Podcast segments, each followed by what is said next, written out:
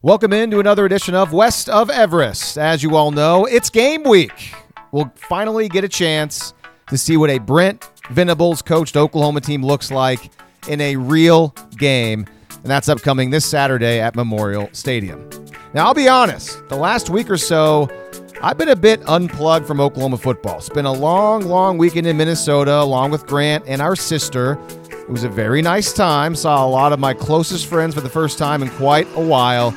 And by the way, on Sunday, Grant and I drafted what we think is a pretty good fantasy football team in a league that we never win anything in. So we'll see how that goes by the end of the season. So, anyways, my attention has been elsewhere since our big season preview show last week. But today, today we lock in. Today we get to preview a real OU football game. And to help me do that, as always, let's welcome in Grant for the first time. Grant, what's going on? Nothing much, Lee. The birds are chirping. The sun is out. Everything just kind of feels a little brighter. Everything tastes a little better. It's game week. It's here. And I got to tell you, the last handful of seasons for OU football have been probably my, I don't know, my three least favorite OU football seasons ever. Doesn't feel like it this upcoming time, man. I'm I'm ready to go. I am ready to go. And it's it, it's about time. I, I, hey, I know a lot of people have felt that this offseason has been really long. I'm not there, man. This thing has flown by. It's flown by. I'm so I'm so excited. So before we preview the mighty UTEP Miners, let's talk about what's happened since our last episode and the big, uh, the big news, the big interesting piece of uh, information that we can, can talk about that, that gives us a lot of talking points is the depth chart being released on Monday. And so I start the podcast like this, Grant, asking you what caught your eye on the depth chart. Where do we want to start? We want to start on offense, defense. What's the deal? So the my thought was, I mean, obviously we'll get to it all, but whenever you first looked at it, I mean, you and I looked at it together. So, I mean, we were talking about it, but the main thing that stood out to you, and then whatever side of the ball it's on, we'll just, we'll go from there. All right. Well, seeing as that it is the it's the offense that I think is is is listed first on there, or at least going left to right. Uh, we might as well start there. And, and to me, I think I think the the most the most interesting thing uh, is Marcus Major Lee being totally by himself at the number two spot uh, at the running back spot. What do you think?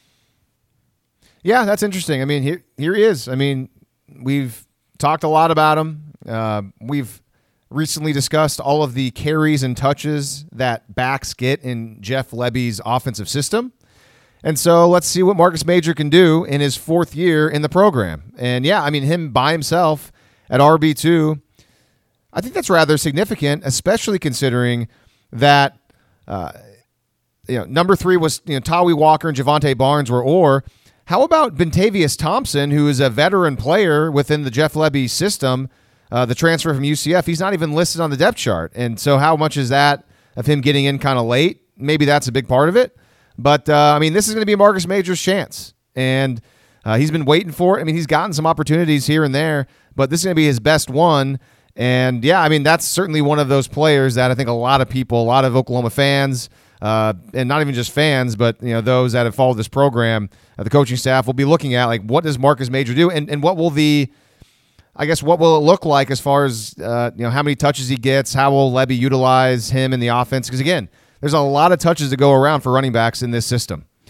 Yeah, and I'm I'm really interested to see how he how he fares in Lebby's system, which is definitely more of a um, get the ball and move forward type of thing, which is where, you know, with Lincoln Riley, it was more try to find the hole, be a little more patient. And one of my criticisms with Marcus Major, whenever I was watching him, is it just felt like he never had a very good feel for where his blockers were, uh, were going to be, where his cutback lanes were, really where he was supposed to go as a running back. He always seemed like it was confusing for him. He just never seemed comfortable there. And so it was pretty easy for easy for me to jump to the conclusion, man, if he's been here for 3 years and he still doesn't look comfortable in the GT counter scheme, when is that ever going to happen? Um, and so we'll see. I think this one's a little more, you know, a little more simple for running backs, uh, a zone blocking scheme. And hey, like I, you know, I obviously I, I need to have a, an open mind about Marcus Major. I may be the most the, the foremost Marcus Major hater in this fan base, to be honest with you. I mean, he hasn't done a whole lot to combat you though for that. I mean, he's had a couple bright spots, but a whole bunch of just nothing where he hasn't played. I mean, he wasn't even available for a large portion of last year. And now, as far as we know, he's good to go. He's healthy. He's the number two running back in this offense that, you know, in, the past, you look, uh, we talked about it, you know, a couple episodes ago where it might have been, I can't remember if it was last season or two seasons ago at Ole Miss that Jeff Lebby was able to get a couple of running backs over 100 carries each. Is Marcus Major going to make sure that he's a guy that can qualify to be the number two guy for the full season and maybe even get, you know, that many carries? That's, it's up to him. And it's interesting. How about, uh, Tawee Walker, I know it's an or with Jovantae Barnes, but I'm kind of curious to see if he looks as good as he looked in the spring game because we both liked what we saw from him in the spring game. Yeah, I really, really liked what I what I saw from him. I, I I compared him to Chris Brown. He looked a lot like Chris Brown to me. I think he's a little bigger than Chris Brown for sure. And obviously, I mean, he's he's a walk on from JUCO, so I, I mean, obviously, you need to kind of pump the brakes a little bit there. But I, I, there was a lot of talk that Jovantae Barnes was banged up throughout fall camp. Um, I think everybody sort of assumed that he was actually going to be the number two guy because that's what it looked like over the course of the spring. Uh, but it's it's nice to see Tawee Walker in there during this the, during the spring game, and I know take it with a grain of salt. He really did look like somebody who was going to be of use to them. Um, and so the fact that maybe he's he's gotten himself in there, and I know you know he's he's going to get carries against UTEP. I think we can all assume that. Um, one of the things I'm going to be looking at who gets the first carry is it is it Walker is it Barnes? Um, I think we should definitely you know be on the lookout for that. But that's good to see. That's good to see. And so the running backs, I think you know I said this on the last one. I, I do think the running backs are by far the biggest question mark on this team because at the top of the depth chart now, you got two guys up there who had disappointing 2021 seasons. I, that's just that's just the, the fact of the matter. Um, and they they have a lot to prove going into the season, and whether or not they're able to do that is a legitimate question. You know, I just thought of this, and maybe when we go through more of the depth chart, this will become more and more clear. I haven't really thought much about it until right now. Uh, maybe Bentavious Thompson and also Gavin Sawchuk, true freshman, not being on there. Maybe that's just simply because those guys got late, uh, got there late, and the other four were around in the spring, and they're just kind of rewarding guys who you know got here early and has been in the system longer. I don't know. I mean, that's uh, probably there's probably a lot to that, and I think once we get to the defensive side of the depth chart, that's probably going to be the reality for a lot of guys. I, I would assume. But I mean, it's it's going to be interesting, obviously, to see how the carries are distributed through, for for everybody. Um, I'm glad you brought up Sawchuk as well, Lee. I don't know if you got a chance to listen to the Brent Venables radio show with with Toby Rowland and Teddy Lehman. I think that was on Tuesday night. I, I told you about that, or it was, it was Monday or Tuesday night. I can't remember. Uh, but he went into a lot of detail on that one, and that one he he, he kind of had, you know, uh, Venables had a comment there where he essentially said, "You're going to see more of Barnes this year than Sawchuk," and I and I I took that as essentially yeah, they're probably going to redshirt Sawchuk. Hmm. Was that the radio show or was that the ESPN Plus show? it's the, they're about? one and the same. Oh, there. Okay. Uh, so let's jump around. So I'll I'll tell you what's what caught my eye uh, the most as well, because for you it was running backs, and for me it was the cheetah position because you know I had heard that DaShaun White was playing you know more outside, but you know in my mind, if you're not a Mike backer, you're an outside backer in my head. So like I, I thought I kind of figured White was playing the will, and he was backing up either Danny Stutsman or David Ugwoegbu, and you know, I wasn't thinking about Brent Venables and how he utilizes the nickel position. So that's kind of my fault. And like when I saw White's name there at Cheetah, it would surprise me because I just I did not anticipate him, you know, being in a non-traditional linebacker type role, which is you know, and, and then you see Justin Harrington there backing him up, which lends a lot of credibility to all the Harrington smoke that we've been, you know, we've been getting from training camp. And so I think on the surface it looks like a simple 4-3 defense when DaShaun White's out there, and then a nickel defense when you throw Harrington out there. And I mean, I know that's not groundbreaking in any way. Uh, just to me, it was surprising to see those two different types of players at the same position. So the cheetah spot is what uh, caught my eye. Yeah, I mean that, that's that, I mean that that is my number one takeaway from from the depth chart. I I thought we were still on the offense. Um, I'm, I'm glad you pivoted well, I mean, there. If your number well, I asked you what your number one thing was, and you said running back. I thought that was your number one thing. I guess ah, there see, was but I didn't want to do that because I didn't want to jump back and forth between the offense and the defense. That just doesn't seem like it makes a lot of sense. Oh, that's what we're doing though. Okay. Well, no, the cheetah. And so Lee, this is where Can't go back now. Yeah, I mean, this is where it's kind of you know I. The only place that I've heard of this, and so uh, DaShaun White being not not a middle linebacker was not surprising to me. Um, Teddy Lehman has been has been saying as much for the for the last month essentially. Right. He's been saying that that it's Stutsman and Ugwoegbu on the inside, and that they've moved, you know, DaShaun White to what what used to be the Roy backer position or the Sam like or Sam linebacker position, which is what Keenan Clayton played when he was here. Um, and so Teddy Lehman has been saying that's where they moved DaShaun White. He's been saying that for about a month now. And so this was just kind of confirmation of that, and that's good. That that is very good. That allows them when they have three linebackers on the field, it allows them to get their three best guys on the field. And I really like that. And so um, I love the fact that you don't have to take off, you know, a David Ugwoegbu or a Danny Stutsman to get DaShaun White on the field. You can try to get them all on the field at once. And I, I you know, I, I, I agree with you that the depth chart is definitely showing kind of like that traditional 4 3 look.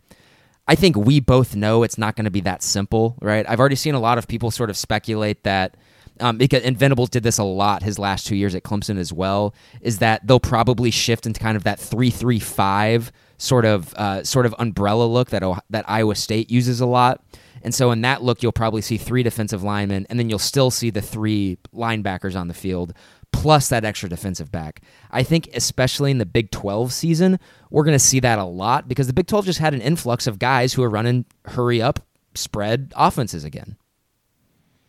It's fascinating. It's fascinating to to have the the opportunity this year just based on the history of Brent Venables. And I'll be honest, again, I haven't been a, a, big Clemson watcher over the last decade. I mean, like I don't watch a bunch of Clemson games. You know, I'll just watch them when they're in the playoff or whatever, and you know when they have big games. Uh, you know, when I can, but I haven't seen you know his defense year in and year out every single year. Uh, but when I do see in those big games, yeah, it does look unique. It looks it looks kind of complicated here and there, and so uh, and, and different and multiple, if you will. And when we watched Alex Grinch's defense the last three years, it, it didn't look like that at all. It, you kind of knew what you're going to get.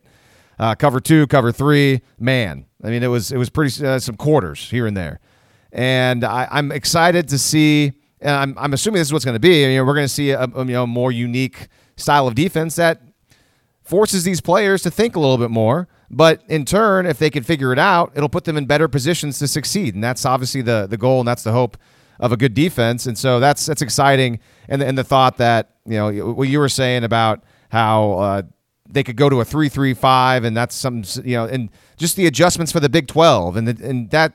So I mean, that sounds really good to me, and I'm looking forward to seeing what we got on Saturday. And also, Lee, after after three off seasons of hype I'm ready for Justin Harrington season, baby. I'm ready yeah. for it because it's here. It's yeah. here. If he stays healthy and listen, you know, read between the lines of everything the coaches have said, the reports of the summer, that dude's a major part of the defense. He's a big piece for them. And I don't know. It's well, we're, we're going to see what it looks like. We don't know what it looks like yet. It could totally crash and burn. How much good stuff did we hear last off season only to be disappointed once the season started? But man, it's so what a what a journey he's had, and I, I think that's really cool. And you know, we're gonna mention it a lot over the course of this season of this podcast. Just the amount of guys that are there that could serve as sort of like a as just a giant red flag or a giant demerit to the previous coaching staff. I mean, you can throw a lot of guys in a bucket that that qualify as that. I don't know if any of them are as big or as important as Justin Harrington. Man, it would be sweet to see him have like a really impactful, like really good season because I mean, I said it, man. This we're going back to the 2020, the COVID season, where I, I was looking at this guy's tape, his JUCO tape, and I was like, "Oh my, God, this guy's amazing. This guy's so good." Yeah, and on uh, Tuesday, Brent Venables' press conference, he was talking about Justin Harrington. And I don't know how common this is. I would bet it's not that common because Venables made a point to just mention it. So I'm going to guess it's not something that happens all the time. But, you know, you mentioned his story. I mean, he's a guy that left the team, entered the portal last year, and then he was able to come back onto the, the you know onto the club in the spring. And there was some conditions. He had to meet and they talked and Venables and the staff gave him a second chance. And so far he's taken advantage of that second chance. And Venables said that he's got a he got a call recently from Harrington's family just to thank him again for letting Justin back on the team give you know having faith in him giving him giving him a shot like a you know a fair shot. And and Harrington is taking advantage of it. And so I don't know. I mean I, I don't know how often family members and parents like call the coach just to I get talk and, and say things. I don't. I'm not a head coach, but the fact that he brought it up made me kind of think that maybe that's not that common, and so that's just kind of nice to hear. Like, oh, okay, every it's it's it's the makings of a really nice story, and so we'll see if Harrington can continue it with his actual play in real games. You know, speaking of uh, you know other players that could potentially uh, make the other coaching staff look bad. I know we said we jump around, but let's. Uh, this is a good transition. Let's go to another defensive back. I guess you know we're talking about the the cheetah. Let's go to corner, and we all knew Woody Washington was entrenched there, and the question was, the big question at corner was who would play opposite of him. And I didn't expect Jaden Davis to get the first crack at it. And Jaden Davis is the starting other corner aside from Woody Washington. And, you know, we've talked about this a little bit going back to the spring. We hadn't heard a whole lot of talk about DJ Graham. You know, ever since Venables and the new staff got there, really aside from uh, knowing that Jay Valai has a previous relationship or had a previous relationship with, with Graham, so they get along really well. But, uh, and, but honestly, I hadn't heard a whole lot about Jaden Davis either. So I figured that Graham would win the job. And it's interesting that DJ Graham is listed behind Woody Washington.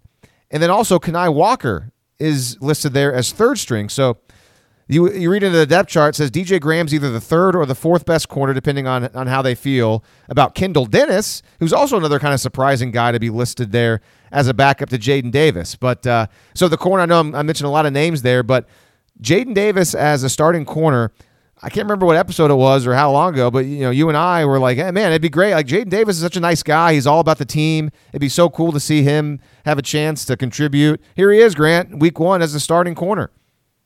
Right. Add another guy. There's another dude. Um, and hey, I, I know there's a lot of guys who are, you know, a lot of people in the fan base who are getting pretty kind of nervous about seeing Jaden Davis there. Totally reasonable. Totally reasonable to feel that way. Uh, Jaden Davis did not have a good season last year. He wasn't. I don't think he was put in very good positions. Um, but hey, man, this this is like one of those things. I, I, I think it's totally totally legitimate to be like, ah, I'm not really sure about that. But we're just gonna have to see what happens. We're gonna have to see what happens, obviously, and you know, based off of what we know about that position group, Lee. It, I, I mean, it feels like it's the deepest, the deepest position on the entire team. They have the most guys who are capable of coming in and playing like a starter at that position. I feel like that's the case. That's what it feels like. Still gonna have to see it. Still gonna have to see it. OU secondary last year was effectively. I mean, the end. Of, I, I when we were watching it week to week, it didn't really feel like it was an atrocious secondary, but like the end result, the effect of everything, yeah. I mean, they were bad. They had a really bad season. Their numbers were yeah. ugly, and they got burned a lot. Yeah, I'm not going to fall for it yet. I, the the downsides of the previous regime and the lack of, I mean, just the it, everything seemed like it was getting better at the end of 2020, and then just how things downgraded so much and, pe- and t- people regressed last season. Yeah, I understand what you're saying about the corners, and I agree with you. It's just I feel like I've been here before and I've been burned. So, uh, want to see it with my own eyes. Uh, I'm excited about Jaden Davis, but yeah, I mean, I I wouldn't have been surprised if DJ Graham or Kani Walker was the starting corner opposite of Woody Washington, and those three guys are listed. You know, one, two, three, and then Kendall Dennis being thrown in there is interesting. And uh, I, hey man, that's awesome. I, the... I thought that's a fun. Like I thought when we went to the spring game in person, but you know before the 2021 season, I remember thinking, man, Kendall Dennis looked kind of good. I thought he looked pretty good. And then I thought he looked pretty good again at this year's spring game too, just like eye test. And so I, I, like that. A guy that you know a lot of a lot of people in the fan base, a lot of other people kind of I'm not going to say forgot about, but he wasn't really the very first person that you think about when you're thinking of, of corners or the secondary. And if and the fact that he's that he's kind of he's played his way onto the two deep, and that we're we're we're certainly going to see Kendall Dennis in some meaningful actual football. That's fun. I like that a lot. He's a guy who you know who was kind of buried with the previous staff, and it looks like maybe he's got a new lease on life with the new guys and uh, I like him. He's a dude from Florida. He's pretty long. He's he's pretty lengthy. Uh, he he's a dude I think can be a good player for OU. Um, excited to watch him play. He was a guy I really liked in his recruiting class when he came in. I want to spend you know a ton of time in each position, but it is worth mentioning though, and I think we talked about it a little bit before. I mean, C.J. Coldon kind of being buried down there. He's buried. More. I He's mean, buried. That's disappointing so, to me. All right, where do you want to go next?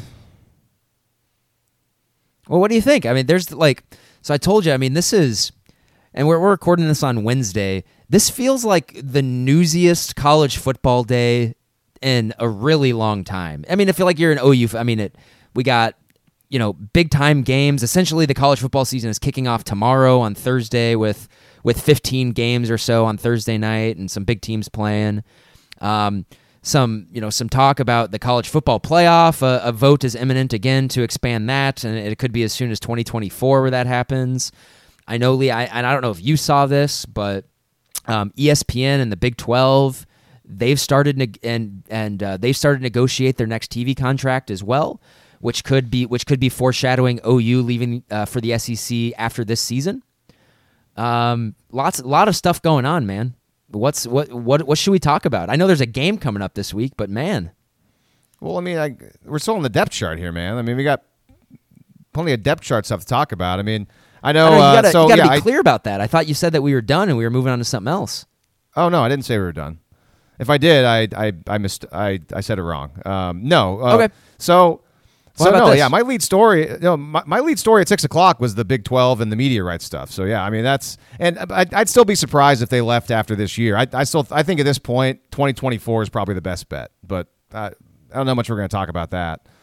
Uh, but yeah, go Well, ahead. I guess I, I guess yeah. One more on the depth chart. I mean, our Mason Thomas is kind of the one. You know, is is the big one. If you read between the lines, listen to coaches and stuff like that, he had a really good fall camp, which is kind of surprising. He's a guy who came in in the summer. He didn't have a spring, and so um, you look at him on the depth chart. He's a guy who's probably. I mean, especially in these first two games, we're gonna see we're gonna see him probably quite a bit. And I'm just I'm just curious what he looks like. He's a guy if you if you watch if you see him at all like kind of on Twitter or any of the videos that OU football social media accounts are putting out. Um, he I mean he looks athletic. He looks like he moves really well, but man, he is tiny. He is small. And so I mean they got him at defensive end at 222 on the line.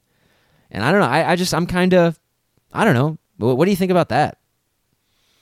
Well, it tells me that he does something really well. Uh, I mean, that is very undersized. He must be really quick and pretty powerful. Uh, but I mean, I mean, he's one of two. Is it two freshmen that are on the the defensive line on the depth chart? The other one is Gracen. Is it At Gracen Halton.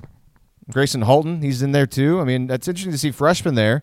Uh, then on you know on the other side of the of the ball, you got Gavin Freeman as a walk on as a wide receiver. You know, listed on the depth chart somewhere, which is interesting. So I mean, we'll see how many freshmen get to play. Jaren Kanak's kind of the one linebacker that you know b- between him and Kip Lewis and Kobie McKinzie. Not a lot Canick's of depth. the one. Not a lot of depth at linebacker. Yeah. Uh, all right, so I, I, I had one more. Yeah. I, I had one more. This was this was actually when I was first looking over it on the day it came out. My first thought was I, I was looking at the defensive tackles, and I think it's odd that Corey Roberson is not in there at all. He's and there's there's guys who are ahead of him that, in my opinion, he's just objectively been better than in his career, and those guys are you know Jordan Kelley and Josh Ellison as well. And so I just it just kind of makes me wonder where's Corey Roberson, especially with a with a true freshman with Gracen Halton. I think listed on on both of the interior defensive line positions, and no no Roberson to be seen. I think that's kind of odd. Little little curious to me. That is odd. Yeah, that is odd. Um, okay, I was looking, double checking again. So I, Josh Ellison is there. Okay, so his name's on there, but uh, no Roberson. Yeah, that is odd. Uh, yeah, we'll have to watch for it. Yeah, we'll have to see. And like he's a guy, you know, I was always Roberson was always a guy's like, man, I, I kind of feel like once he gets a he gets an opportunity to play like really meaningful minutes, he's gonna be like a, a really valuable role player for OU. But I don't know. We'll see. You want to touch on the offensive line? I don't. I mean, go ahead if you if you like. I mean, you know, I just- it's a podcast. Yeah, I mean, it's the offensive line is the least surprising on the depth chart of anything else. You know, I, I mean, I'm pretty sure that's starting off. I mean, that's exactly what I pro- probably projected in the spring as well. So, uh, not not too surprised about it. Um, yeah, yeah. I mean, we might as well say I, Wanya Morris is suspended. He's not going to play the first two games. It looks like. Um, I think that's like that's kind of trickling out. That came out today on Wednesday. It's all over Twitter. I don't think any of like the big journalism people have reported it yet the that Storman and Norman kind of Twitter thing wrote up a thing and they they reported it as well. And there's been other guys as well who've been talking about it, but um, so it looks like it's academics related and it's not injury related or anything like that. So no Wanya Morris probably at least for the first game, probably the second game too, according to kind of all of the the things going on right now on on the interwebs. Yeah, that's a story that you know, I have been able to independently confirm uh, for what I do for a living. So that's you know, I'll leave it at that. You can do your uh, you know your, your podcasting. I know. I mean, there's there's other reputable reputable people that have kind of put it behind. I think paywalls and whatnot too. But there's also been some public information as well. Tyler Guyton But, uh, we'll season, see. baby. Yeah, we'll see how that plays out. Uh, Tyler Guyton seems to be the swing tackle. Uh, he's been talked up quite a bit. So, uh, you know, if Wanya can't go, I, I'd expect him to be the starting right tackle. Guyton, because, I mean, left to right, we got what? Harrison, Mettauer, uh, Raym. Um, I'm blanking now Murray. on the right guard, Murray. There we go. I'm not looking at the depth chart. Can you tell? And then uh, it's got Wanya at right tackle, but then you know if he's not able to go, it's going to likely be uh, you know you think it'd be Guyton because uh, behind Wanya on the depth chart is freshman Jacob Sexton, and so I'm curious to see. I mean, I I, I mean it's it's an offensive lineman, but you know you don't see a whole lot of true freshman offensive linemen get time, and so he must be doing something well. And you know, I mean, he's not going to get any sort of like really meaningful playing time unless something really bad happens. You would expect, but you know, maybe late in the game if they can get a lead and stuff, you know, it'd be good for him to get some experience in there, and uh, good for him. Good for him to crack the depth chart as a true freshman on the offensive line. Yeah, and I So think yeah, um, that's- the other the other thing to, to mention would be, I mean, Jayden Gibson on there. I think is interesting by himself uh, on the second line behind Theo Wease. Um, man, you read practice reports, listen to you know guys like Gabe and Teddy, and I mean now even listening to you know go and listen to Brent Venables Lee on that that coaches show. Uh, it sounds like Jayden Gibson is is very much a thing, and he actually like he might be he may be too good to keep off the field that's great. which is great because you know they they signed him just sort of last second. I remember watching his tape and I was like, yeah, that guy's the best player in the class. Yeah, you were excited about him. I watched some of his tape. I liked him too. I mean, I love guy. I love big receivers. I love guys that are big and long, and I mean, he's fast and pretty athletic. And I mean, he's a string bean. Uh, but I mean, you can get away with that a lot of the times as a wide receiver, depending on what your role is. And so, uh, nev- definitely another player to watch out for. Uh, all right, so let's let's move on from the depth chart. Let's get to uh, any. Uh, do you want to talk? Let's talk about the game. Want to talk some UTEP? Absolutely, I'm I'm I was born ready to talk UTEP. I watched every second of the UTEP North Texas game via tape delay. Yeah, you and I we watched a little bit of it. We were, I mean, we kind of watched the first half a little more closely than the second half. Mostly the first half. But yeah. yeah, but uh, okay. So I know in the past, people that are longtime listeners, we get into super big time detail. Uh, we're not going to do that today. I, I- just let's bring up the way I look at it is like, okay, what are some things about UTEP that we think the listeners should know? And then we'll kind of let you know what we're going to be keying on when we're watching Oklahoma's offense, Oklahoma's defense, and, and at least that's my plan. Grant might have uh, other ideas, but that's where I want to start. So UTEP, they just lost to North Texas uh, in, in a game they played at home. Wha- Biggest takeaway from UTEP, I suppose. I mean, you can go, you can go offense, defense. Uh, it's a team that went to a bowl game last year, but when you kind of dive into everything else, like they're in a big time slump right now, and it seems like it may have carried over into 2022 because they started last year. I want to say that yeah, they started six and one in 2021 and they finished the season one and five, lost that's lost their bowl game, and now they open up the 2022 season with a loss. Uh, it's not your you know it's not your traditional UTEP that's just terrible, uh, but it may have been a situation where the first half of 2021 they hit a lot of highs, and they've just been going downhill ever since. So this could be a team grant that we that we see you know coming to Norman that's uh, you know maybe on paper they look a little bit better, but in actuality they may not be very good. well, I mean they're they're not very good. Um, that's that's in relative terms, though. I will say, watching them, I think they're quite a bit better than the you know the 2017 version that came here, Lincoln Riley's or uh, you know inaugural season. I think this team's probably a little bit better than that one, uh, but just mostly because they actually have they they have some guys who can hurt you if you're not paying attention. And I don't know if that was the case five years ago when they first came in here. And so I, I mean, just want to kind of like hop into this thing because the thing that I took away mostly from watching them is that UTEP is about as about as close to an all or nothing team as you possibly can. And really, the only way that they moved the ball against North Texas Lee was by hucking bombs. which is interesting because they, Yeah, I mean they hit on them. I mean it was a, it was a tale of two halves, though, right? I mean in the first half they were able to move the ball pretty well, uh, but the second half they got shut out and didn't do anything. Um, They struggled, So, you know, uh, str- struggled to protect the passer as well. Uh, Gavin Hardison, their quarterback, he only was sacked one time, but that pocket was collapsing pretty consistently the entire time. He was having to break the pocket a lot as well. Um, man, what an interesting guy. He's a dude who moves pretty well. Um, you know, relatively speaking, he's just he's. I, I just I got to look at him. You know, fifty five percent completion percentage last seasonly. He barely completed forty percent of his throws against North Texas on on on Saturday. He's an all or nothing guy, man. Uh, he's just he is not an accurate passer at all. But when he is accurate, it seems like it's only when he throws it downfield. Hmm, interesting. Yeah, and he didn't. You know, his yards per attempt though were, were pretty low too. I mean, that's what's so interesting about it. And you know, the top two receivers from UTEP from a season ago are gone. But man, I mean, we were watching that game. Their top two guys this year, I mean, at least through one game, look pretty darn good. I mean, Tyrin Smith, he was their number three a season ago. He's now their number one, and Ronaldo Flores, uh, Smith's number one, Flores is number three. Both of those receivers looked really good By uh, my eyes, North Texas on Saturday. By my eyes, probably UTEP's two best players. Those two guys. They were they were the ones that so, stood too. that stood out the most by far to me for them. And so like you know, what do we take away from that? I think that's a nice that's a nice little test. I think for OU, especially you know their biggest their biggest weakness a season ago, and this is this is OU's defense was probably their secondary. And I think it's a good thing that they're going up against a UTEP team that's probably going to struggle this season, but they at least can challenge OU in the sense that I think the two most athletic, best players that they're going to throw at OU are their two outside receivers. And I, I, I like that. I think that's a nice little test there. And I also like the fact that Hardison is an all or nothing guy, and they do want to throw it down the field because I want them to test OU a little bit in that regard.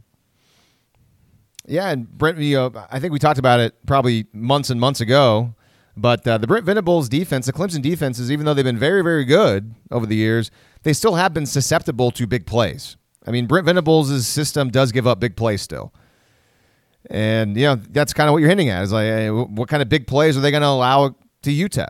Uh, hopefully none, but, you know, there's always a chance that happens, especially game one of a new system. Uh, but outside of those two receivers, though, UTEP's offense wasn't very good. They couldn't really run the ball.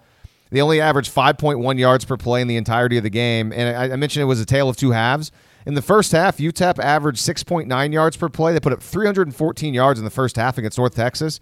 After halftime, only 131 total yards, 3.6 yards per play.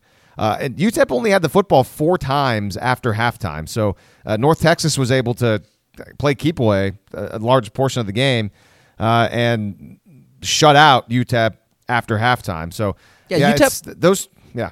Yeah, they seem sloppy and just kind of just not executing very well. They seemed very Lincoln Riley esque. you know, one other kind of note, and we can talk about the defense a little bit. I don't have as much on the defense, uh, but it was interesting to me that North Texas was able to you know, dominate the second half, and you know, how much of that was North Texas making halftime adjustments? How much is that just UTEP not being very good at that? You know, post halftime. You know, what if Brent Venables and this Oklahoma staff? What if they're actually good at in-game adjustments, being flexible in-game and, and halftime and, and changing things? Like that'd be a pretty nice upgrade over the Lincoln Riley era. And I mean, I, I don't. It's it's a one-game sample size, but you know maybe UTEP's not great at it, and you know if some you know somehow things are going decently okay for UTEP. I'd be curious to see what happens after halftime. Maybe adjustments can be made, and Oklahoma can have a similar experience in North Texas to where. Uh, you know, if UTEP feels like they have a little bit of something going, we obviously hope that doesn't happen. That after halftime, you know, maybe Oklahoma can kind of shut that down. But I mean, I mean, I just again, I don't a small sample size. I think they should just not give up any points or yards, just in general. yeah, probably. I think that's what they should attempt to do. What do you got on their defense? Uh, Again, I don't have a whole lot. Uh, Honestly, not a lot. Not a lot. They're just um so North Texas during that game, I mean, their offense wasn't particularly explosive. Whenever they were moving the ball, it was typically pretty methodical. Um one thing I will notice, Lee, go look at the box score for UTEP. Not a single sack, not a single tackle for loss in that game for UTEP's defense. And I also want I, I I do want to note here. So they did return. They returned one guy who was first team All Conference USA last season on defense. Um, that is uh, Praise Amaewhule, who is a defensive end. He recorded one tackle on Saturday, uh, and that was it. That was the only stat that he recorded. Um, he was also the only player for UTEP that was on Conference USA's you know preseason watch list, which is their version of the All Conference preseason team. So uh, I when I was watching UTEP's defense, man, I not a lot stood out to me. Um, which means, I mean, you know what that means. Then, I mean, this that that's that, this is a that's a defense that you really want OU's offensive line. You want the front of their to to really dominate physically, um, because I think that's there for the taking. Yeah, no, I'm I'm aware of that player, and he didn't do a whole lot. I do want to fact check you though. Uh, T, uh, UTEP had seven TFLs, so they, they weren't shut out. I don't know what you're looking at, but they had seven. Okay, well uh, they had no the, sack. The ES, uh, no what are you looking though. at then? I always go to the the team box score. The ESPN never gives that kind of data. You got to go to the either you got to go to the team like full box scores you get on websites and stuff. So I was say ESPN's Uh, usually pretty solid, but okay, yeah. I mean, I'm, I was looking at ESPN, so got a guy named Kobe Hilton who had two and a half, and Tyrice Knight had two. Tyrice Knight's one of their best players right now, uh, and also Dennis Barnes. Those are two of their. I think those are two of their top three leading tacklers from a season ago. They're both back on the team. One's a linebacker, one's a safety. Uh, but yeah, I mean, yeah, it, it was a pretty even game. North Texas's offense didn't do a whole lot. I did notice though, in the first half at least, that North Texas's offensive line for you know a handful of plays were really dominating uh, the UTEP defensive line up front. I mean, really blowing them off the ball. That led to some big running plays, but it wasn't consistent throughout the game because uh, North Texas only ran the football average like five, uh, you know, four yards per carry. They ran it a lot. Uh, I mean, they stuck with it, but it, you know, it wasn't consistent. And so, you know, you'd hope that if North Texas is able to blow UTEP off the ball, you know, a decent amount of times, that Oklahoma can do it a lot more. That's my big takeaway from the you know the defensive side of the ball. So when you're watching the game, let's go over to Oklahoma then and just kind of talk about the game, kind of big picture. You know, it's the first time we're seeing Brent Venables out there, first time Jeff Lebby's offense. You know, so many new things, so many changes.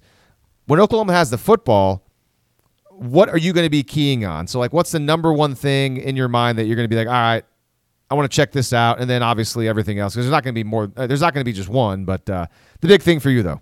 explosion. They need to be getting chunk plays. Um, I think that's that's going to be a thing that's going to be concerning if they're if they're just kind of having to methodically drive the ball down the field on UTEP. That's going to be an issue. Um, not you know not in the sense that it's it's a season long issue, but you know I mean yeah, if they're coming out firing on all cylinders, you want to see them getting chunk plays, and that's chunk plays everywhere. That's in the passing game, that's in the running game, that's in the RPO game off of the runs. Um, I, yeah, it, this this is a team that if OU wants to be who they think they are, they need to blow them off of the ball essentially every single play. I mean, and I like I like that. I, I look at this like kind of the old Baylor offenses under Art Briles. Go look at at their box scores when they were playing against overmatched opponents. Go look at their they smoked and killed every single one of them. uh, good on you. That was good. I, I like that. I, for some reason, that just went over my head. I, I I wasn't. I was thinking more in terms of like position groups and stuff. And so I, I like that because we're not really sure what this, at least from my perspective. You know, explosion is obviously important, and then just the whole idea of them going fast and mixing it with the defense. Uh, for me, uh, you know, I, I guess I'm probably like a lot of people. I know you're this way too. I mean, the offensive line. You know, I I just talked about how the North Texas offensive line was able to push UTEP off the ball a decent amount of times, but it wasn't consistent. Oklahoma's offensive line, I want to watch them get pushed. I mean, because we know Jeff Lebby wants to run the ball a lot. And so if that's the plan, I want to see them blowing off UTEP's front four and, and, and giving these guys a lot of running room. So, yeah, this offensive line that yeah, it's yeah, it's got a guy in Raym who we all think is going to be pretty good. Second year starter. Chris Murray's been there now a couple years. Uh, Anton Harrison's been there now. He's established. Mettauer, curious to see what he looks like. I know he's a guy that uh, coming in starting right away. You know, good background. So it's an offensive line that has a potential to be pretty darn good, actually. And uh, you know, you got one of the best in the business doing it. And you know, it's I know this is uh, not going to be able to you're not going to be able to measure this in game one, but you know, I, I think back to last year. You know, Gabe Eichert's a his podcast. He's a big offensive line guy. He played offensive line, and and he wants to see more of the Lebby system, the the kind of zone blocking scheme, not quite the same Lincoln Riley scheme, and you know mixed with the Jerry Schmidt, you know the new strength coach. Uh, who knows? Maybe everyone's stronger. Maybe they will blow the blow guys off the ball more than we had seen the past few years. Uh, maybe, maybe not. Who knows? It's it's still it's probably going to be too hard to tell. And I do think Jeff Lebby's system probably is you know if OU is capable of blowing these guys off of the ball consistently, it's going to be more apparent in Jeff Lebby's system than it is in Lincoln Riley's system, I believe.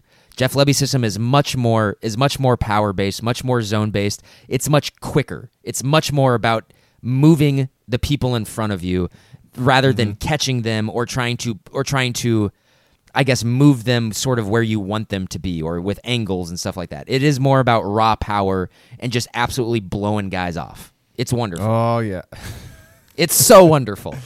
uh, be, be, be, careful with that. Uh, you know, the the way you form that sentence. Um, anyways, so uh, how about the running backs?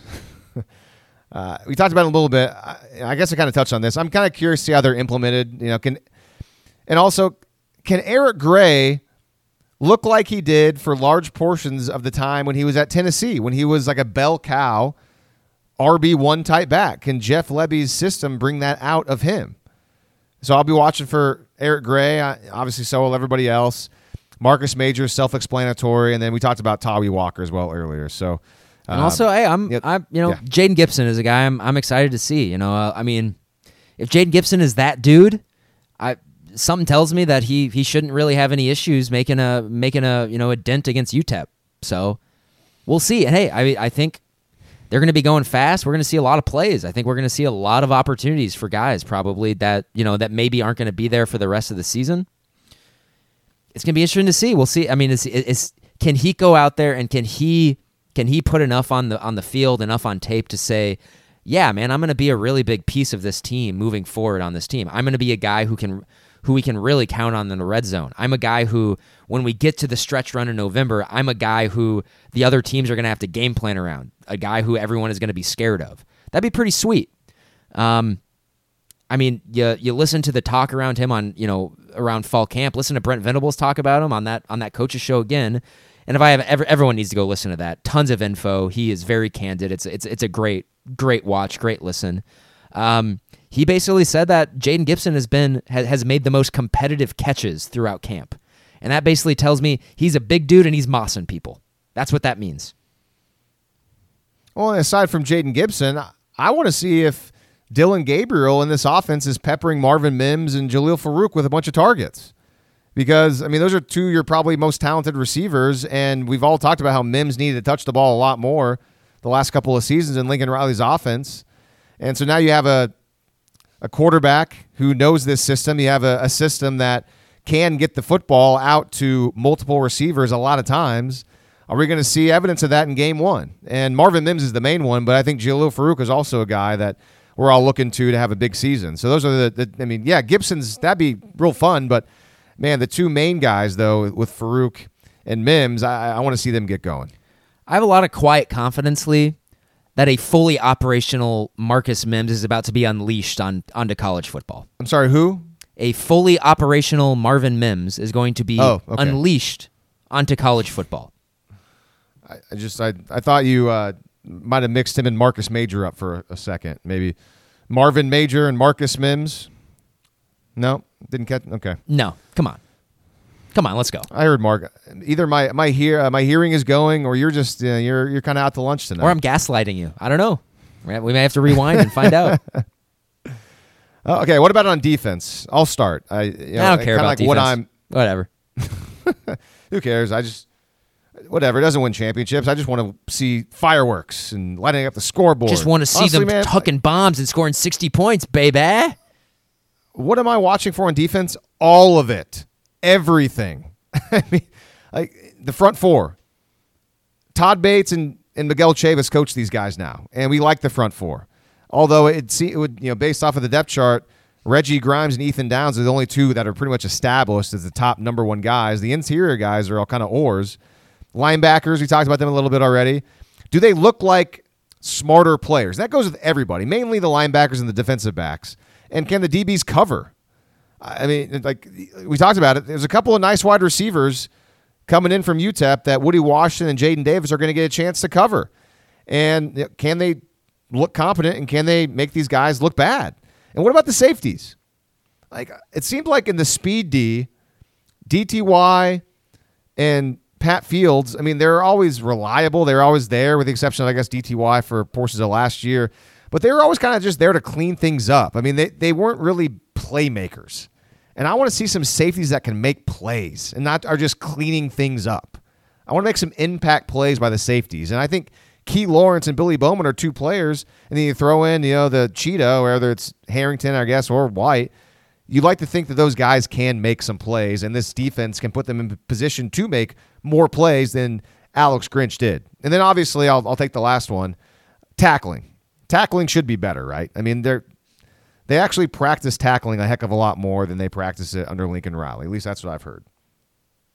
Yeah, no, I'm I'm going to start with uh, with a similar theme. What I said of the offense, Lee. I you know I'm the type of guy who I'm not going to be super paying attention to scheme as the game is happening live. I can't really think about that many that many things at once while it's happening. I'm mostly just kind of, you know, while the game's happening live, I'm looking at the result of the play. What does it look like? And so the thing that I'm going to be paying the most attention to, Lee, is the defensive line blowing up UTEP because that is what you want to see. I think that is the most important thing that you want to see. If you want to check the box, check a list of is OU who we want them to be, they need to absolutely physically dominate a team like UTEP. Because I saw I saw North Texas's defensive line do it for fairly large portions of that game on Saturday.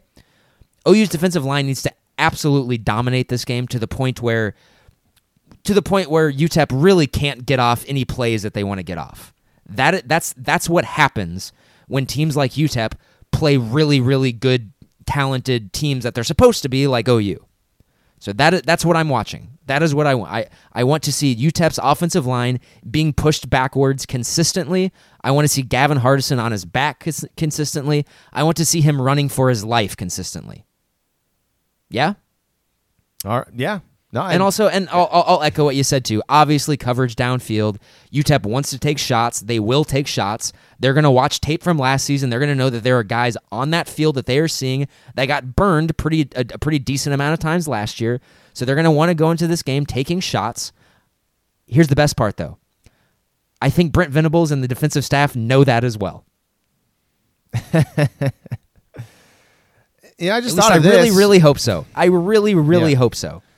Yeah, I, I think Brent Venables is going to be pretty pretty prepared. I, think of it this way. I mean, over the last decade, uh, to be more precise, I don't know, maybe the last six to eight years, when Clemson's kind of been Clemson. You know, I mean, the first year with Venables, they were kind of filling it out, and then feeling themselves out, and then that defense got really good, and then you know Clemson's been dominant. They've been one of the best teams in college football.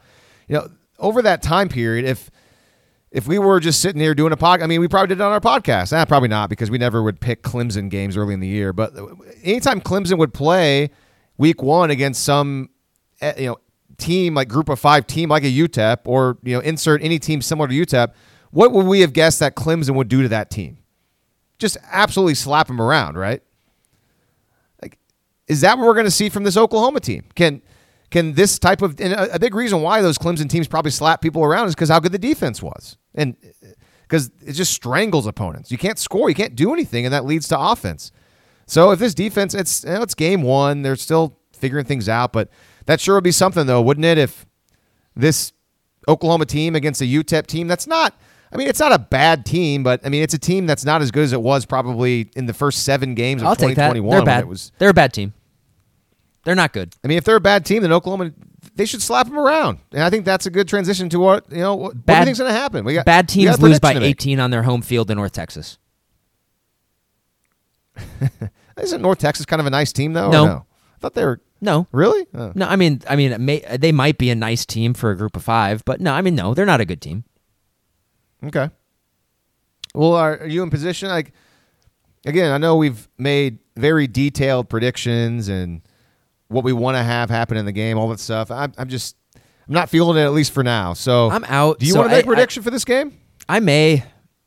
I'm 32 now, and I this is I've I've been I'm, I'm kind of out on predictions. They just kind of bore me because like I I've started to I've started to like realize that a lot of them are they're just people trying to predict the future, which is not possible.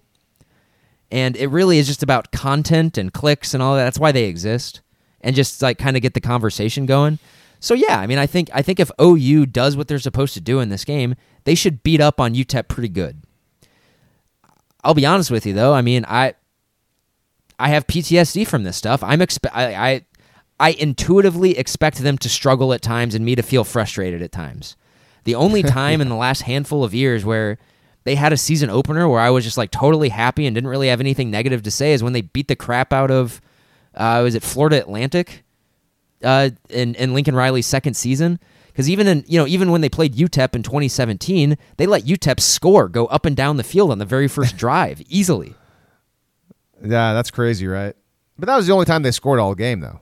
I think so, but I don't know. So, well, yeah, I, I think OU should win comfortably, and they should do it from the onset. They really should. I think they should be able to physically manhandle this team. But also, UTEP played last week. Oklahoma hasn't. Maybe there's some things to work out. And so I'm going to try to stay stay calm no matter what, and just be you know be happy to know that it's very unlikely there's going to be a repeat of last year's season opener, which was, I mean, frankly, one of the worst OU games I've ever watched in my Oh. entire life. Awful. Uh, Speaking of that, so we haven't mentioned the uh, mentioned the point spread for the game. OU, according to ESPN, the last I checked earlier today, we're recording Wednesday evening. OU is a 31 and a half point favorite, and that's the exact same line as the OU Tulane game last year. Redemption, That baby. just- it's that redemption arc. It's that narrative. Here we go. Here we go. The hero's journey. Everyone, yeah. So I, I got actually, I, I kind of have a bit thing for my prediction because I mean, I generally agree with you. I mean, whatever. Like, but a lot of the prediction stuff is like, you know, gambling's a lot more popular now. It's being legalized in a lot of states, and you know, people want to know, hey, man, got to lay the points, take the points, you know, whatever. So that's a big part of it as well. But here's my thing. This is quick. The last time Oklahoma opened a season at home against UTEP with Brent Venables on the sidelines, and by the way, a starting quarterback who's left-handed was the year 2000. That was 22 years ago. And Oklahoma won that game 55 to 14. So that's my pick for Saturday. Oklahoma opens the Brent Venables era with a 55 to 14 win over the UTEP Miners. if I had to pick a about that score, that's history? that's that's probably pretty close to what I would pick as well. Yeah, actually, uh, the last time, obviously the 2017 game happened, Grant. But do you know what? Do you remember the UTEP game prior to the 2017 game? I do. They they kicked off at 9:30 at night in El Paso to open the 2012 season. And they only won by what 10? Yeah, it was bad.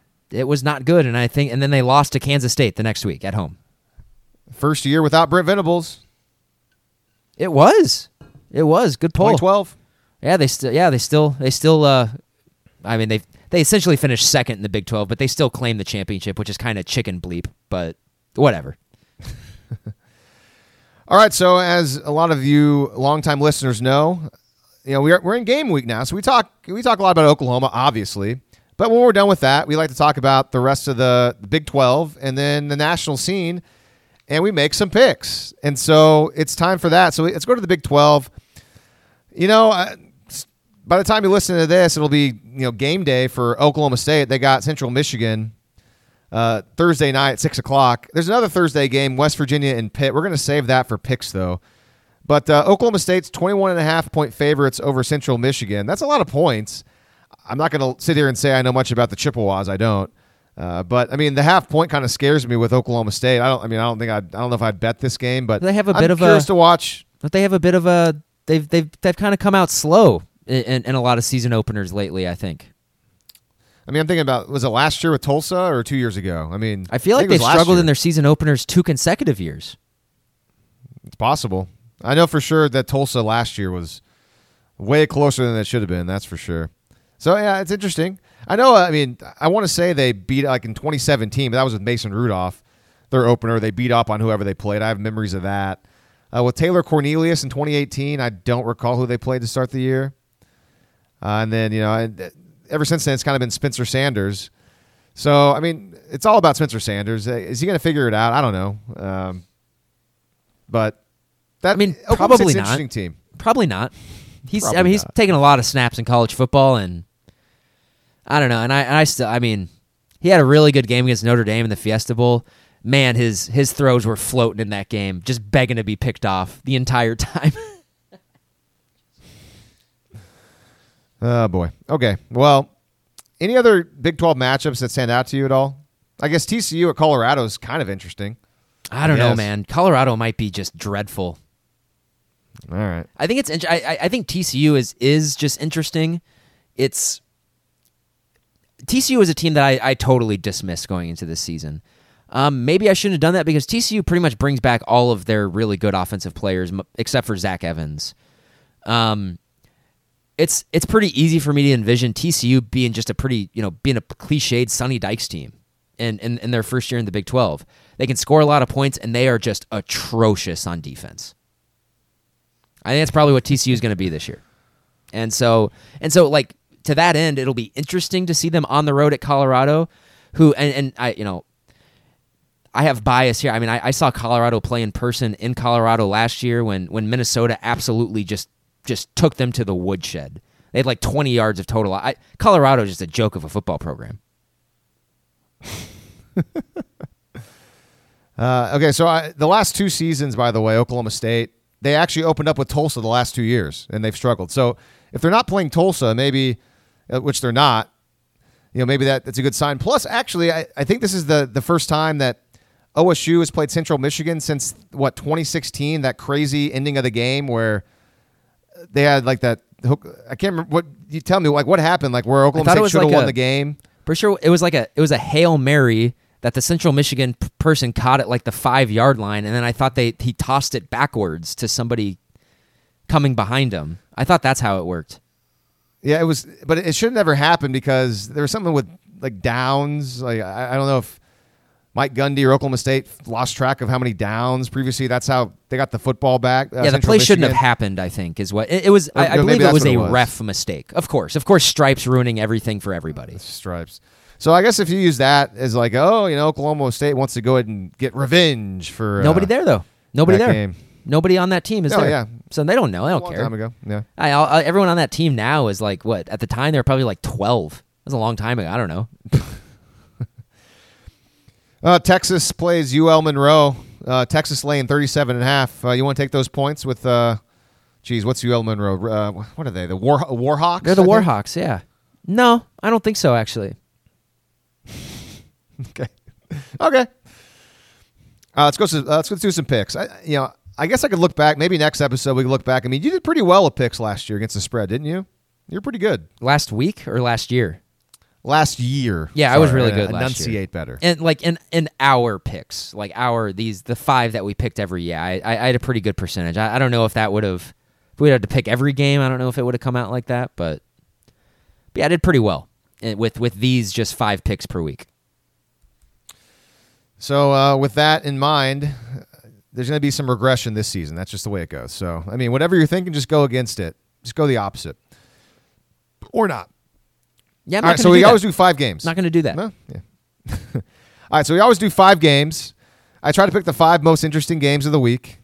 Uh, you know, obviously outside of Oak- you know, Oklahoma's game, and so we're going to start with West Virginia at Pitt, and they're playing at Pitt's home field, which used to be what Heinz Field, but now it's uh, it's something else. It's like uh, Athletico or Athleisure or like I don't know some some sort of field. I don't I don't know. I'm not sure what it's called. You can tell I'm not a big pit guy.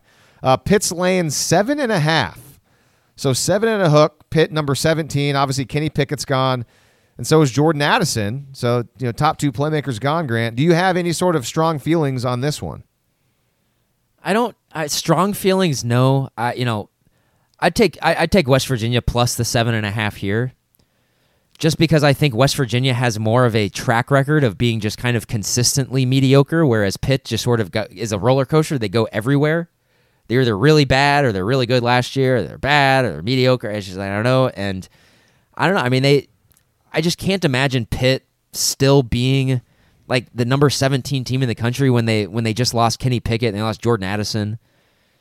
I, I just uh, I don't know. I know they got a lot of guys coming back on defense with a, defense that was pretty good last year as well.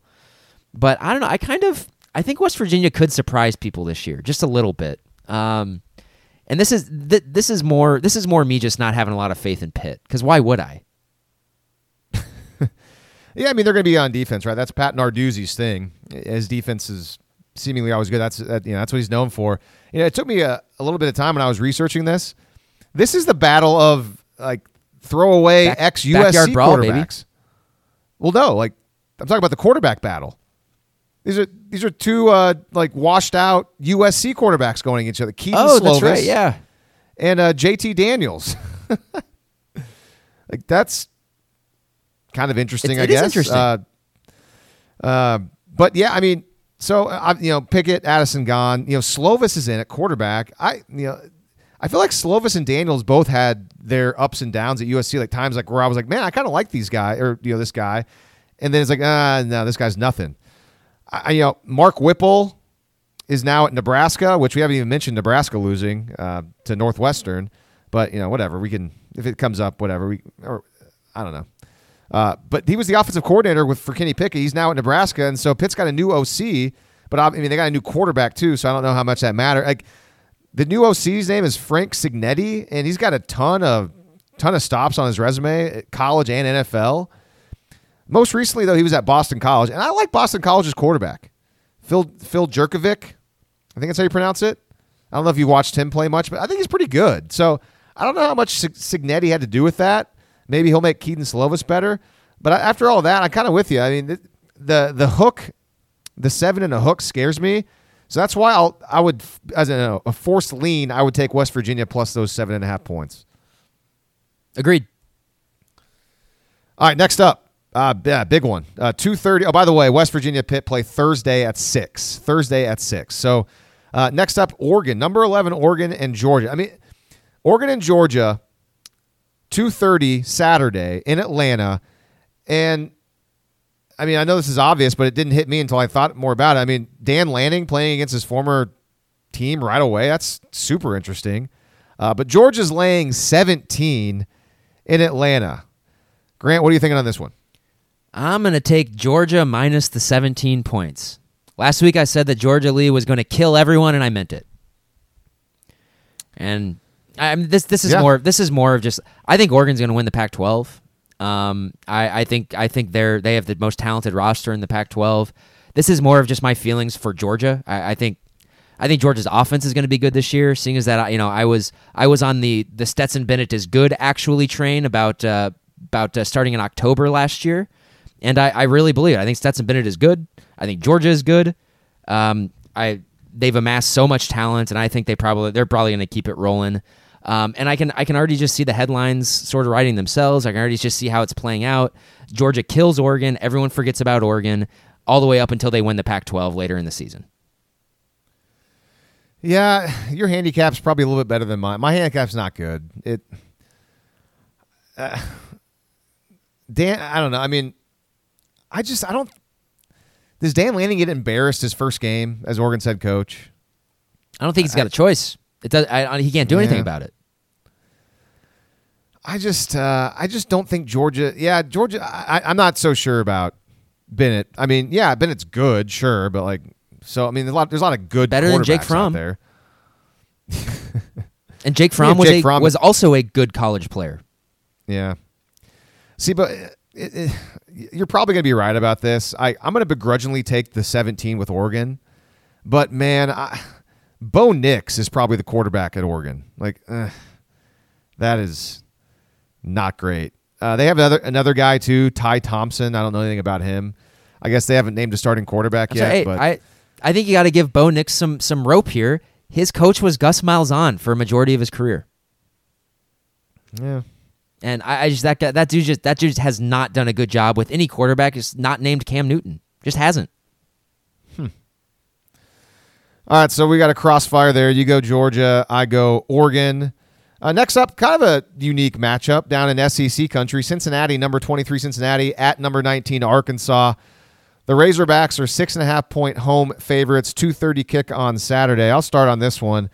Uh, oh, wow. Actually, I'll start. I say I'll start. I look at my notes, and I don't have any notes really. I just I just said Arkansas begrudgingly. Mainly because it's, it's under because it's under a touchdown. So I was like, eh, I'll take him. This is the easiest one. This is Arkansas minus six. They're gonna, Arkansas is going to win by multiple scores. This one's easy. I mean, what if Desmond Ridder's not very good, and whoever they bring in is actually better than him at quarterback? Well, I, I, I don't think Desmond Ridder is actually that good, but I you know I'm also Cincinnati had like nine guys drafted off that team last year, off of their best team of all time, and I this is Arkansas brings a lot of guys back from what was a pretty good team last year, including pretty much they bring back their quarterback, their offensive line. They lose Treylon Burks, but they bring in Jadon Haselwood, and they have other guys as well. They bring a lot of guys back on their defense. Arkansas is going to blow Cincinnati out. All right. Okay. That's a good handicap. Uh, maybe the most intriguing, interesting matchup. I mean, even Oregon and Georgia, like Utah at Florida. That's like a, a, a fun, interesting setting, right? I mean, Utah going to the going to the swamp absolutely outstanding. This is like that's that's one of those matchups that we desperately want to see in the playoff. Yeah. Yeah, exactly. Bizarre, man. I mean, I think we both like Utah a lot. I, I guess I don't want to speak for you. Uh, we didn't really go conference for conference in our big season preview. I mean, I like Utah. I always do.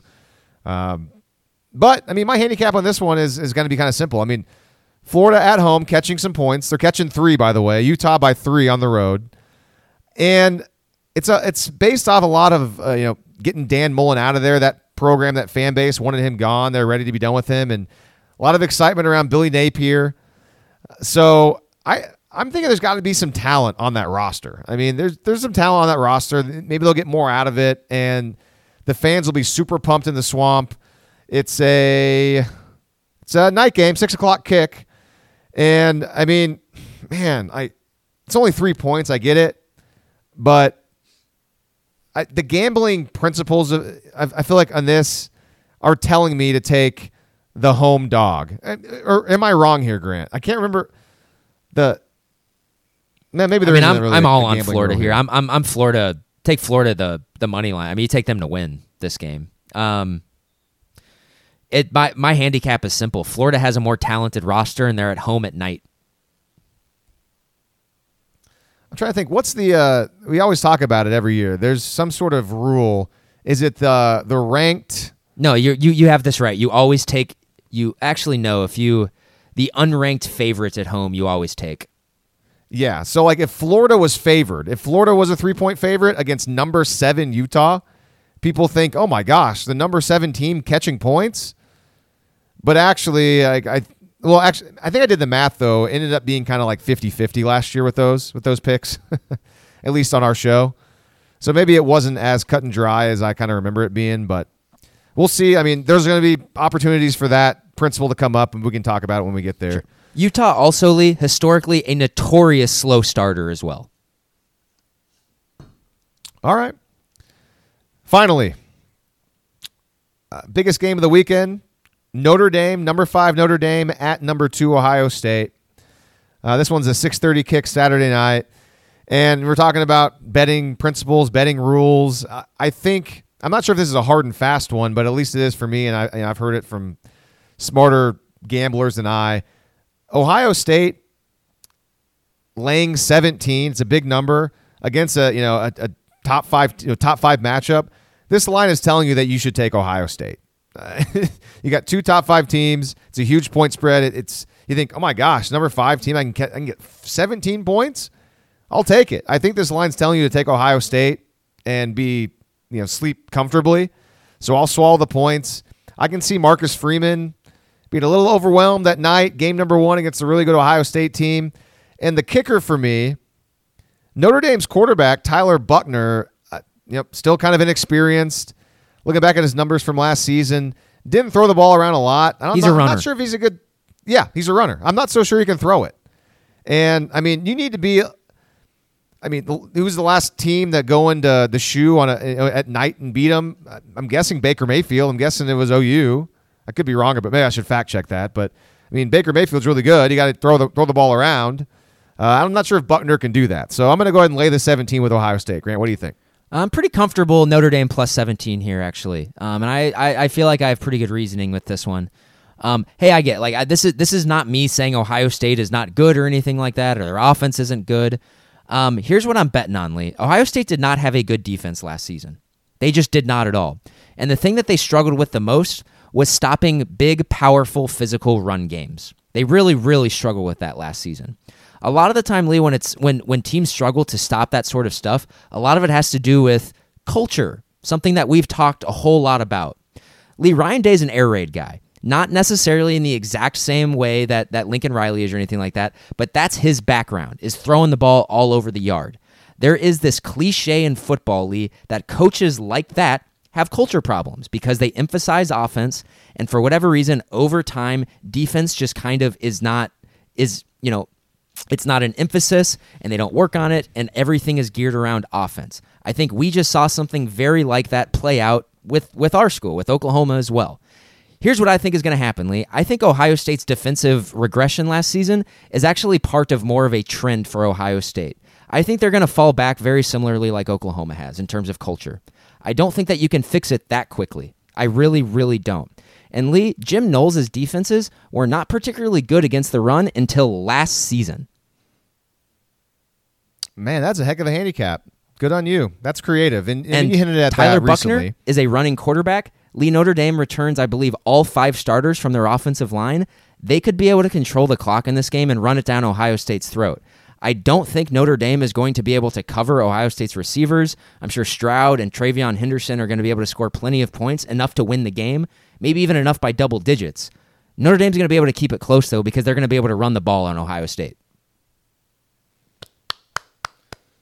That might have been your best handicap ever on this podcast. That was really good. That was a great handicap. Blew mine out of the water. And you know what? To your point, you know the the culture thing, you know, pushing people around. I mean, it was just a year ago with, at Oregon came in and and pushed around Ohio State. It was during the day. It wasn't at night. Did exactly But, I that mean, that- with a physical run game. and that's that's Mario Cristobal's thing, right? You know, he's a big offensive line guy. Yeah, it's like that's a I think it it worked. It worked in that, and so Utah, same kind of culture, right? I mean, Whittingham, uh, hard nosed, tough, and they got a good quarterback too with Rising. So, or no, sorry, not you. My bad, Notre Dame. I, I was thinking Utah, hard nosed. Uh, I mean, I guess Notre Dame kind of has that culture too. Uh, does it change though with Kel- with Brian Kelly gone? I mean, I know that Freeman was already there, but uh, I guess they've kept all the same offensive coaching staff, though. I think. Yeah, this is just more uh, of I just think I, I think Notre Dame actually especially Notre Dame's offense against Ohio State's defense, they actually match up pretty well. Okay. I don't think anyone particularly matches up well against Ohio State's offense. Well, very good. Aside from me, uh, for some reason, thinking that Notre Dame was Utah for about 10 seconds, I think that went pretty well. Pretty, pretty well. Uh, all right, so let's uh, recap the picks. You and I are both on West Virginia plus seven and a half over Pitt. You are on Georgia minus 17 over Oregon. I am on Oregon plus the 17. We both took Arkansas minus six and a half over Cincinnati. We're both on Florida plus the three against Utah. And you like Notre Dame plus the 17. And I like Ohio State laying the 17. Those are our picks. We'll see how they do. Uh, we'll talk about them next week.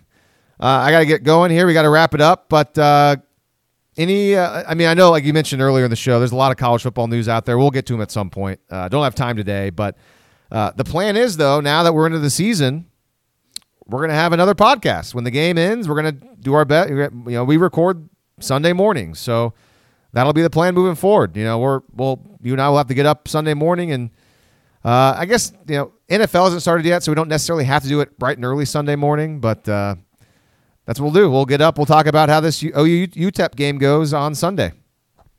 Can't wait. back. I mean, I'm, I'm I'm happy that it's here, and you know, it kind of seems like starting. You know, when when the games kick off on, on Thursday night, man, that just kind of feels like there's there's really not going to be a whole lot of days until February where there's not football on TV, I know. and I love that, and it's great. And hey, the college football season could not have kicked off any better than it did last Saturday. The Nebraska Northwestern game was an outstanding college football game. And um, yeah, it was a good game. I didn't get to watch all of it. I just watched the first half, but yeah, everyone says it was great. I remember the last. Nebraska I don't remember the last time that, that that Northwestern was in a watchable college football game. That's insane. So like, good good for you, Pat Fitzgerald.